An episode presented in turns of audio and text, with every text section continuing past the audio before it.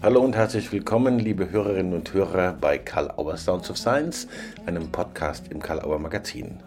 Heute sprechen wir mit Daniel Wilk, Psychotherapeut mit langer klinischer Erfahrung und Autor vieler erfolgreicher Bücher, insbesondere mit Trance-Geschichten. Trance-Geschichten, die sich so sehr eignen, unbewusste Prozesse zu erreichen, neue anzuregen und mehr Gelassenheit und Selbstwirksamkeit zu fördern. Im Gespräch mit Daniel Will geht es um die Besonderheit paradoxer Interventionen mit Humor und Leichtigkeit, denen er in seinem neuen Buch Geliebter Schnarcher nachgeht.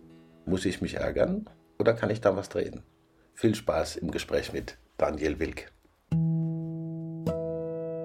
Lieber Daniel Wilk, zuerst mal lieben Dank, dass du dir Zeit nimmst, hier mit Karl Auer Sounds of Science ein Gespräch zu führen und herzlich willkommen. Hallo. Herzlich willkommen, Matthias. Dankeschön. Beginnen wir so, du hast zahlreiche Bücher bei Karl Auer veröffentlicht, die alle immer wieder neue Auflagen erleben, was uns natürlich sehr freut. Und sie erfreuen sich eben auch großer Beliebtheit.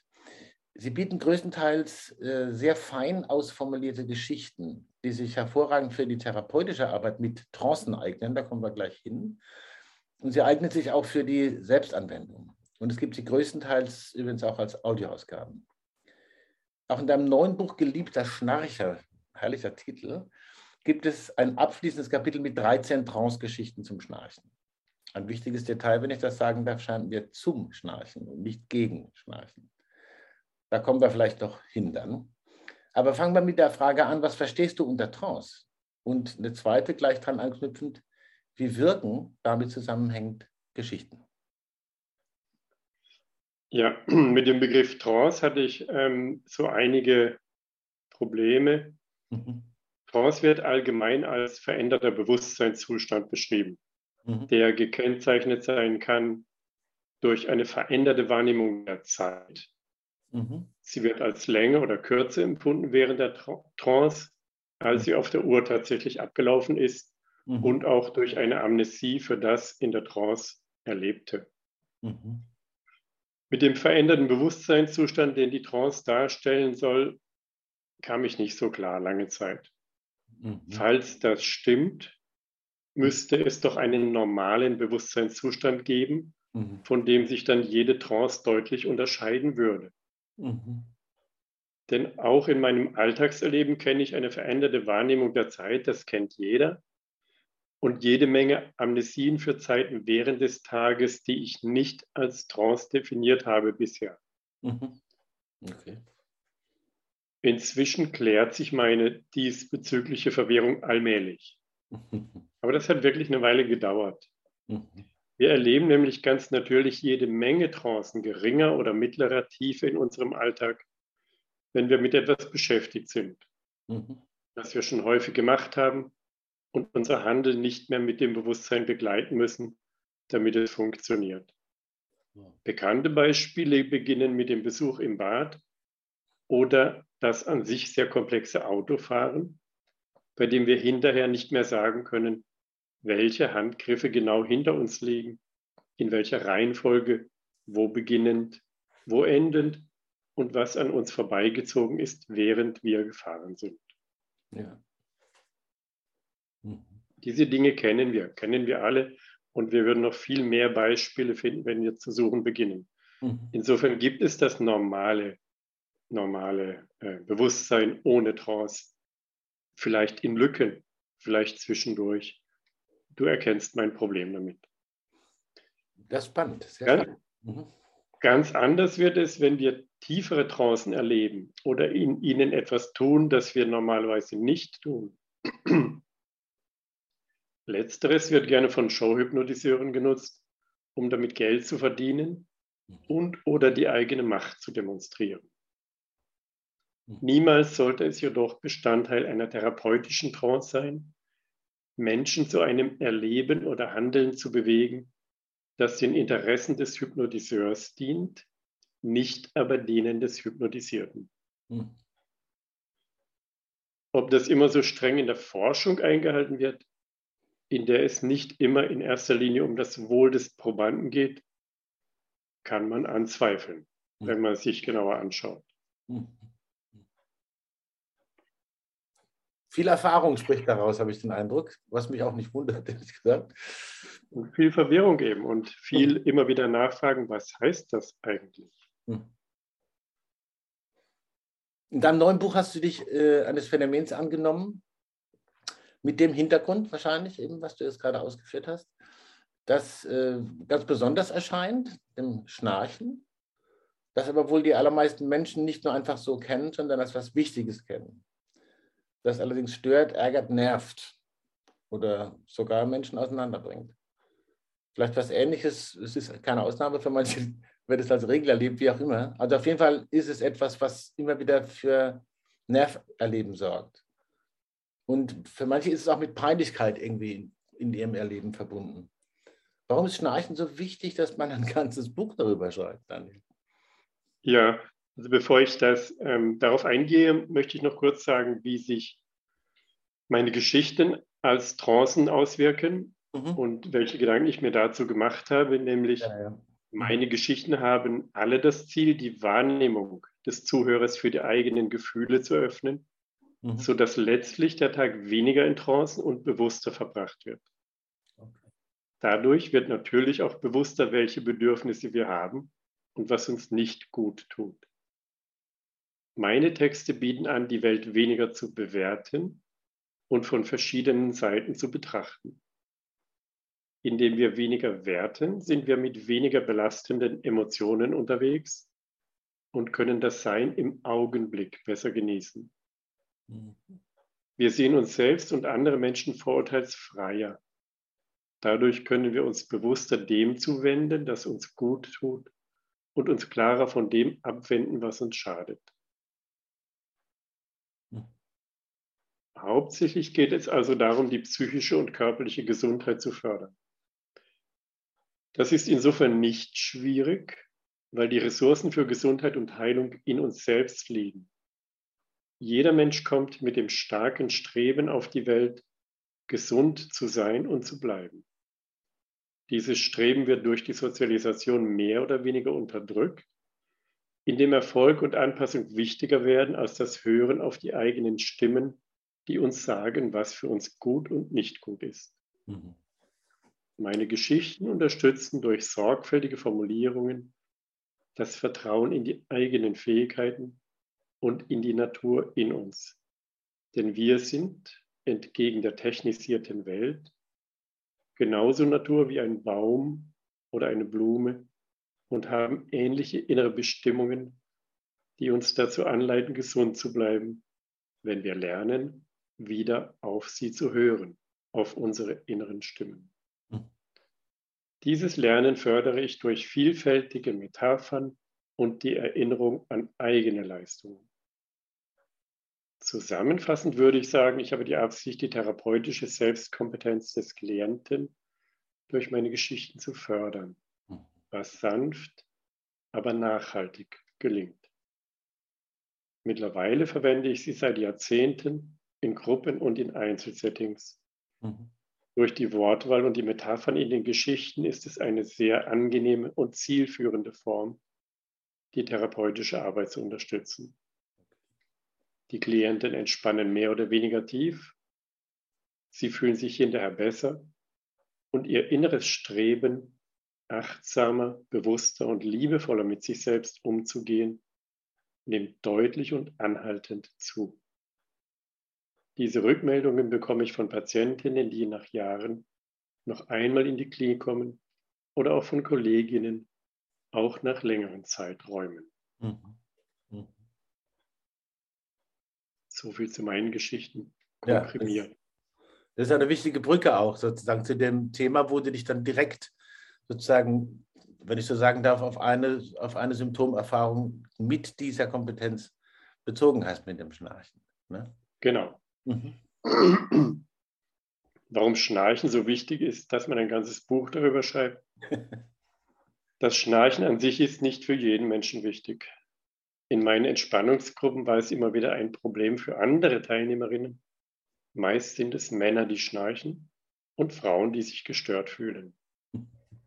Aber es war auch ein Problem für die Schnarcher selbst, weil sie aus Angst davor, andere zu stören und ausgegrenzt zu werden, verhindern mussten, zu tief zu entspannen. Mhm. Okay. Andere Gruppenleiter von Entspannungsgruppen wecken die Schnarcher oder schließen sie sogar aus den Gruppen aus. Das wollte ich nicht.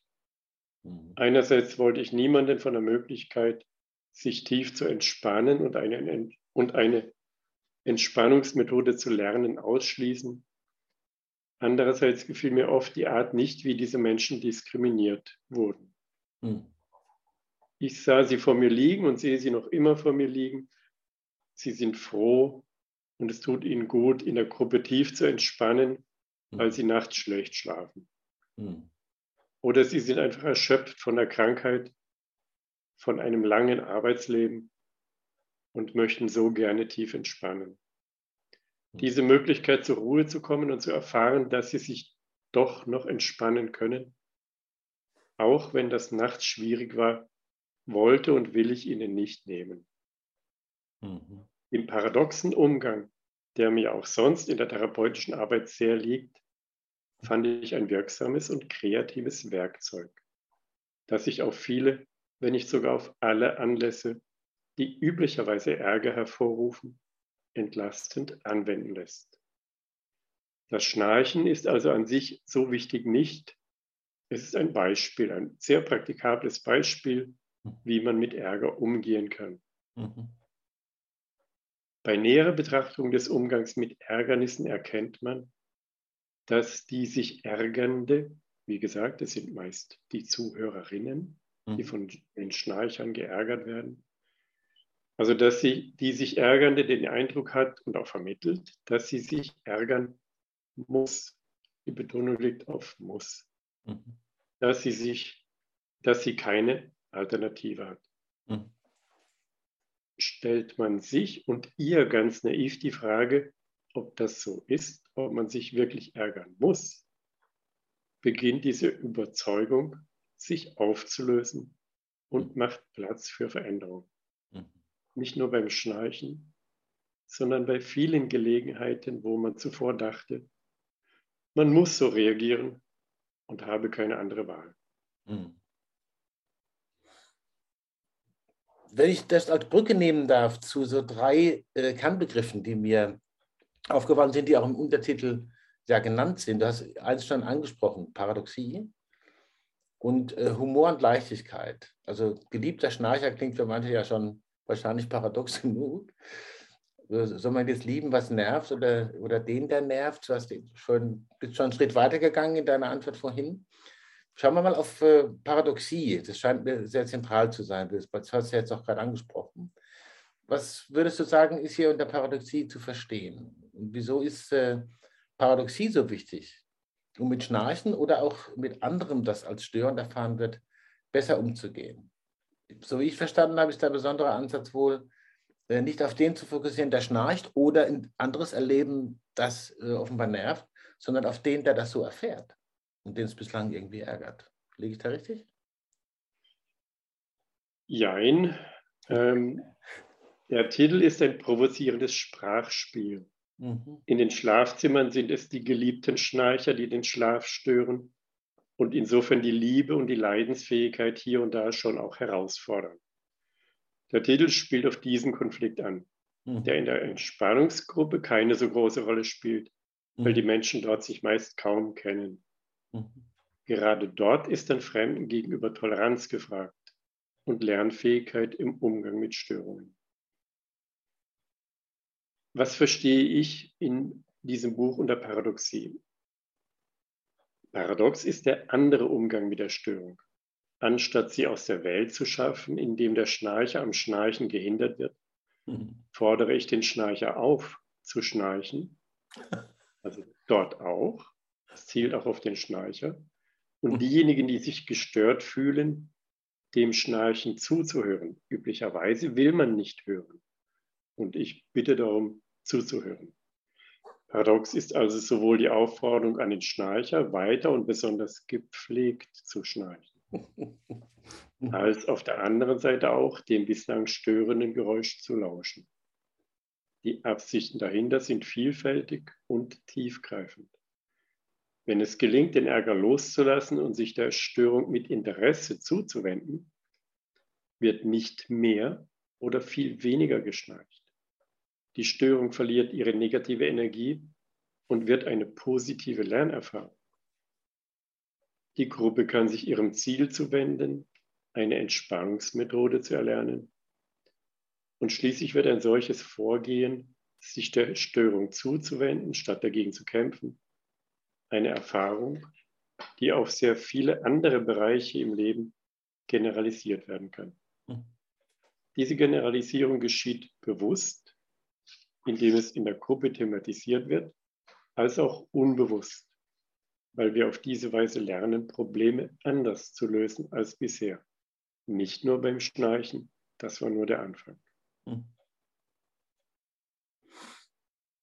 Du hast es jetzt schon ein bisschen vorweggenommen, was ich jetzt gleich fragen wollte, aber ich will es noch ein bisschen vertiefen.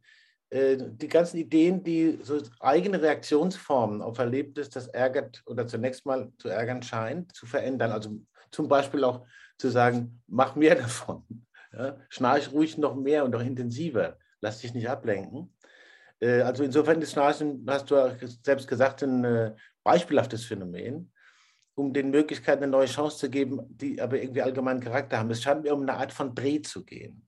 Also vielleicht als konkrete Vorstellung, magst du noch ein Beispiel mal herausnehmen und berichten, wie dieser Dreh gelingt? Also wie, was passiert da, wenn jemand hinterher sagt, jetzt habe ich verstanden, jetzt drehe ich das ja, und gehe mit der Paradoxie, sage ich jetzt mal. Ja, es ist ein Verstehen eigentlich nicht auf bewusster Ebene. Dazu braucht es länger, um ähm, ein Bewusstsein dafür zu schaffen, aber es wird ganz schnell auf unbewusster, auf emotionaler Ebene verstanden. Solang, sobald jemand schnarcht in der Gruppe und ähm, es ärgert sich jemand ähm, und ich sage, stellen Sie sich mal vor, dieses deutsche Schnarchen, Sie haben gerade ein urtypisch deutsches Schnarchen gehört, wird unterschieden von einem polnischen Schnarchen. Wir haben hier den Herrn Sowisoki und ähm, den habe ich auch schon gehört. Der kann wunderbar polnisch schnarchen. Sie glauben gar nicht, was es da für Unterschiede gibt. Wenn Sie genau hinhören, dann hören Sie ganz große Unterschiede. Bei, diesem, bei solchen Einleitungen beginnt die Gruppe schon zu grinsen. Mhm. Das heißt, das Muster, ist bereits, das Muster ist bereits unterbrochen. Mhm. Und dann durch die weiteren Hinweise, ähm, Anwendungsmöglichkeiten ähm, vertieft sich das. das. Wie gesagt, das emotionale Verstehen geht sehr schnell. Mhm. Der Verstand ist auch nicht so wichtig. Der Verstand kann nicht sagen, ich höre auf, mich zu ärgern. Oder er kann es sagen, aber es funktioniert nicht. Mhm. Wichtiger ist die emotional, emotionale Ebene. Mhm. Das ist so für mich jetzt, äh, da hat die nächste Frage quasi schon aufgelöst, weil es geht nämlich nicht nur ums Auflösen. Irgendwas ganz Interessantes passiert da, gerade weil es mehr oder weniger nicht mit dem bewusst entscheidenden Verstand passiert, sondern mit Neugier oder so. Also ich musste jetzt auch lachen über das, den Unterschied zwischen deutschen und polnischem Schnarchen und habe eine Vorstellung bekommen, aha, äh, was da angestoßen wird, was man fast gar nicht irgendwie, also wenn du so vorgehst oder das anbietest, ist wahrscheinlich die Akzeptanz relativ groß. Ne? Also, dass die Leute schnell mitgehen. Mhm. Ganz schnell. Also ich muss, man muss halt sehr sensibel dabei bleiben und schauen, wie sie reagieren. Wenn, solange der Ärger noch im Gesicht ist, wird halt noch ein bisschen mehr äh, beschrieben und geschaut, dass der Humor diesen Ärger auflöst. Ich wollte es gerade sagen, über Humor müssen wir gar nicht mehr viel reden, weil das hast du jetzt praktisch schön vorgeführt. Aber du wolltest gerade noch was dazu sagen. Mhm. Ja, also der Eindruck, man kann gar nicht anders, als sich zu ärgern. Darum geht es eigentlich. Mhm. Weil die Entspannung auf jeden Fall durch Schnarchen gestört wird, auf jeden Fall das charakterisiert ein Muster, ein Muster von vielen, eben ein, am Beispiel des Schnarchens, ein Muster, dem wir uns ausliefern, indem wir es nicht hinterfragen. Mhm. Wenn der auslösende Reiz, in diesem Fall das Schnarchen, sich zeigt, zeigen wir immer die gleiche Reaktion. In diesem Fall Ärger, Unruhe, Intoleranz gegenüber dem Menschen, der sich da gerade entspannt. Mhm. Man kann versuchen, mit vernünftigen Argumenten das Muster zu verändern, indem man sagt, dass man es doch auch mal anders versuchen kann, indem man Verständnis hat, indem man realisiert, dass selbst lautere Geräusche die Entspannung nicht stören, wenn sie als angenehm empfunden werden. Das kennt man von Musik, das kennt man von vielen Beispielen. Mhm. Dieser Weg der Vernunft ist weniger erfolgreich und meist deutlich länger als die paradoxe Anweisung, das Schnarchen als Gelegenheit zu sehen, endlich die Lösung für ein Problem angeboten zu bekommen, das den eigenen Schlaf schon so lange stört. Mhm. Natürlich ist auch diese Formulierung schon paradox. Denn das Problem wird meist nicht bei mir selbst als dem Gestörten, sondern bei demjenigen festgemacht, der schnarcht. Oft ist das Schnarchen so leise, dass man es kaum hört und doch springt das Muster an. Mhm. Wenn es nur ein ganz leises Schnarchen ist, richtet sich jemand auf, schaut hin, schüttelt den Kopf. Wenn dagegen laute Musik irgendwo ist oder draußen spricht jemand, gar keine Reaktion. Man sieht, es ist nicht die Lautstärke, sondern das Muster. Mhm. Und dieses Muster gilt es zu unterbrechen. Mhm. Wir kennen ja alle äh, diesen berühmten Begriff Win-Win-Situation. Du hast äh, gesprochen in deinem Buch von einer Win-Win-Win-Situation. Wer gewinnt hier was, wie und wieso? Win-Win-Win. Naja, ähm, zunächst will ja ich was gewinnen. Ich will niemanden rausschmeißen und ich will, dass alle sich entspannen können. Mhm. Also ich spiele da eine Rolle. Mhm. Denn eine Gruppe, die nicht richtig funktioniert, in der ich nicht das machen kann, was ich, weswegen ich dort sitze, das ist unangenehm. Mhm. Also ich würde mich schon als wichtigen Faktor sehen. Mhm. mhm.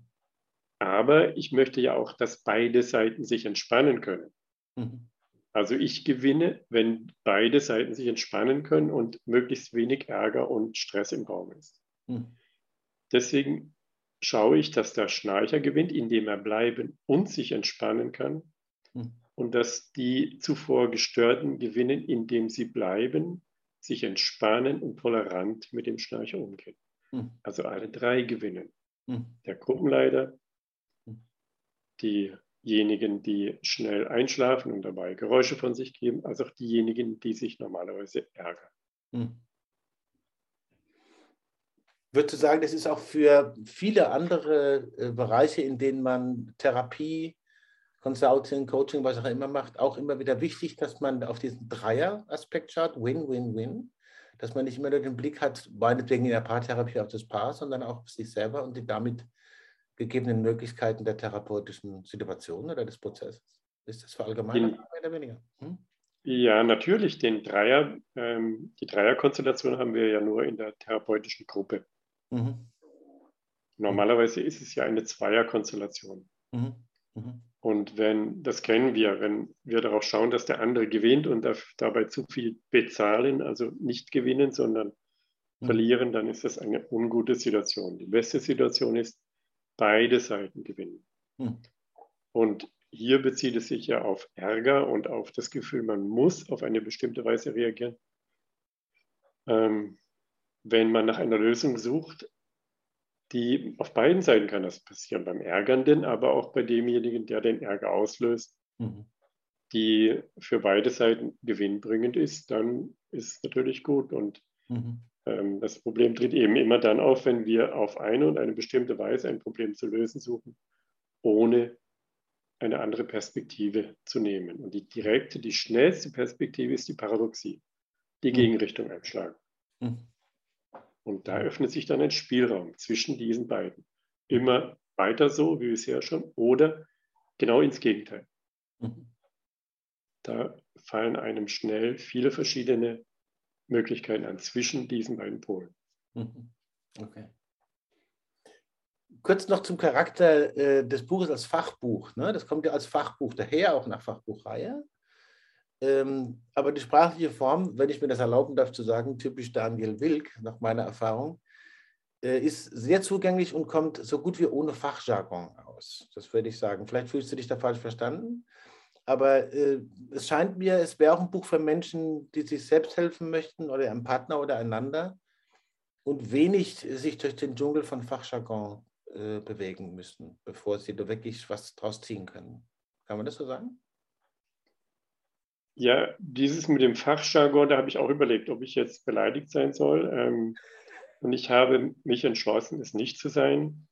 Ähm, dann habe ich mich gefragt, ähm, warum ich das so mache. Mhm. Vielleicht hängt es damit zusammen, dass Fachwörter immer einen recht weiten Bedeutungshof haben, mhm. weil sehr viele Menschen sie nicht so benutzen, wie sie ursprünglich benutzt werden sollten, okay. weil viele Menschen sie nicht so verstehen. Also wir haben zehn Leute, wir haben ein Fachwort und ähm, wir haben dann eben viele, wir haben dann zehn Bedeutungen. Mhm. Und ich habe dann Schwierigkeiten, diejenige zu nehmen, die nun auf jeden Einzelnen zutrifft. Deswegen versuche ich beim Deutschen zu bleiben.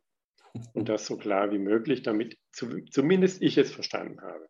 Damit mhm. zumindest ich weiß, wovon ich spreche. Mhm. Und die Erfahrung ist, dass ähm, die anderen dann auch eigentlich mitgehen. Mhm. Okay. So viel zum Fachjargon. Mhm. Und natürlich, ähm, wie, also diesen Gedanken fortsetzen, bin ich ein Mensch, ich glaube ein relativ normaler Mensch. Die Leute in meiner Gruppe sind relativ normale äh, Menschen und dann trifft es auch für alle anderen zu. Warum nur für die Tausende, die ich sehe oder gesehen habe, die Tausende, mhm. dann trifft es auch für andere zu. Und je eindeutiger die Sprache ist, desto klarer wissen wir, worüber wir sprechen und was verstanden wird. Mhm. Okay. Okay. Und natürlich trifft, geschnarcht wird in jedem Schlafzimmer angefangen darüber nachzudenken habe ich, wie ich selber, also wie meine Frau Kinder bekam und ich Bücher gelesen habe, um möglichst gute Voraussetzungen für meine Kinder zu bekommen, in meiner Person, in meinem Handeln. Und da kam eben auch der Gedanke, muss ich mich ärgern? Mhm. Natürlich muss ich mich, wenn man ernsthaft darüber nachdenkt, ich muss mich nicht ärgern, nur weil das Kind wieder etwas macht, das für mich nicht passt. Ich kann auch darüber lachen, ich kann sogar mitmachen. Ich kann auch, mein Enkel, ähm, dreijährig, sitzt vor meiner Tochter, hat ein Glas Wasser, also er sitzt auf dem Tisch, hat ein Glas Wasser in der Hand, ruft ganz fröhlich, schau mal Mama. Die Mama schaut, erhebt das Glas hoch und kippt es rum. Das Wasser platscht auf den Tisch. Was muss man jetzt machen? Das Kind freut sich. Muss ich schimpfen? Oder freue ich mich mit dem Kind? Mhm. Ich freue mich mit dem Kind, verteile das Wasser auf dem Tisch, hole später einen Lappen und gemeinsam mit dem Kind wische ich das Wasser auf. Mhm. Und dann erkläre ich ihm, hm, vielleicht ungünstig. Sollte man vielleicht nicht machen oder frage das Kind selbst, was glaubst du, was passiert, wenn wir zu viel Wasser hier auf dem Tisch haben und immer wieder? und bekommen gemeinsam ein Verständnis dafür. Mhm. Aber ich muss nicht rumschreien, ich muss nicht dieses fröhliche Lachen im Gesicht, das muss ich nicht durch meine Worte verwandeln in eine, in eine Schreck, in eine Angst, in eine Verkrampfung. Mhm. Mhm. Es geht auch anders. Sehr spannend. Daniel, wir sind ja, die Frage will ich doch sagen, äh, in nach wie vor herausfordernde Zeiten, vielleicht gibt es gar nichts anderes, ähnlich wie äh, am Anfang mit Trance dann nicht. Äh, es gibt vielleicht mehr oder weniger herausfordernde Zeiten. Mich würde trotzdem interessieren, was fällt dir gerade so insbesondere in deinen professionellen Umfeldern vielleicht besonders auf? Und ganz direkt gefragt, gibt es einen Tipp, einen Paradoxen vielleicht, worauf es ankommen könnte, wenn man in solchen äh, beratenden und therapeutischen Berufen tätig ist wie du? Wie meinst du? Welche, ähm, welche Kompetenz als Therapeut gefragt ja, ist? Welche Kompetenz gefragt ist, genau. Da habe ich einen Tipp. Also man muss als, in erster Linie sich als Therapeut wirklich ernst nehmen. So mhm. richtig. Also wirklich. Und man muss davon überzeugt sein, dass nur ich als Therapeut, selbstverständlich auch Therapeutinnen, dass nur wir wissen, was für den anderen richtig ist. Mhm. Davon muss man überzeugt sein. Auf keinen Fall sollte der Klient anfangen, darüber nachzudenken, wie er sich selbst helfen könnte. Da kann nur Unsinn rauskommen, das kennen wir ja. Schließlich hat er es nicht studiert. Und er sitzt ja auch nicht im Stuhl der Therapeutin. Das wäre also Zeitverschwendung, zu denken, der Klient könnte sich selber helfen. Und vielleicht noch wichtiger, Therapie darf keine Freude machen. Lachen kann mal passieren, das sollte aber auf keinen Fall gefördert werden.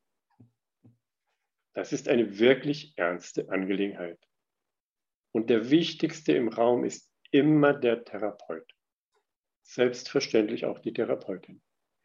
Wenn das berücksichtigt wird, dann kann es eigentlich nur schiefgehen. Köstlich. Das, das war ein Paradebeispiel dafür, was die Leute in deinen Büchern zum Teil erwartet. Wunderschön, danke. Daniel, ich gucke ein bisschen auf die Zeit. Wir sind äh, sozusagen in der normalen Gesprächszeit, die für of Science ist, äh, jetzt am Ende angelangt. Aber ich will die letzte Frage stellen. So, da bin ich immer so ein bisschen. Also, das hat sich einfach bewährt, es macht Spaß. Gab es irgendwie eine Frage, äh, wo, du sagen, wo, wo, du gedacht hast, oh, die kommt bestimmt? Oder gab es irgendein Thema, wo du gedacht hast, hm, darüber werde ich gerne was sagen, es kam es aber nicht vor? Oder gibt es irgendwas, was dir vielleicht im Verlauf der Begegnung eingefallen ist und du hast es dann erstmal zur Seite gelegt, das liegt da immer noch? Äh, möchte ich dich gerne einladen, einfach etwas davon noch zur Verfügung zu stellen, was dir jetzt noch wichtig ist. Oder vielleicht auch einfach ein Statement abzugeben, wenn du magst. Ja, also wenn, wenn ich etwas nehmen würde, worauf man fokussieren sollte, ist ähm, offen sein für Menschen, offen sein für die eigenen Gefühle und für die der anderen, verständnisvoll sein. Es hat immer so ein bisschen Touch, aber ich würde sagen, liebevoll sein.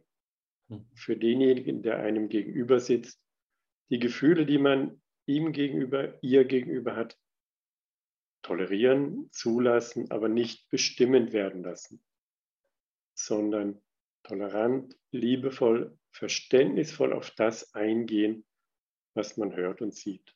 Hm. Also Liebe und Verständnis, das ist etwas in meiner Arbeit etwas ganz, ganz Wichtiges. Hm.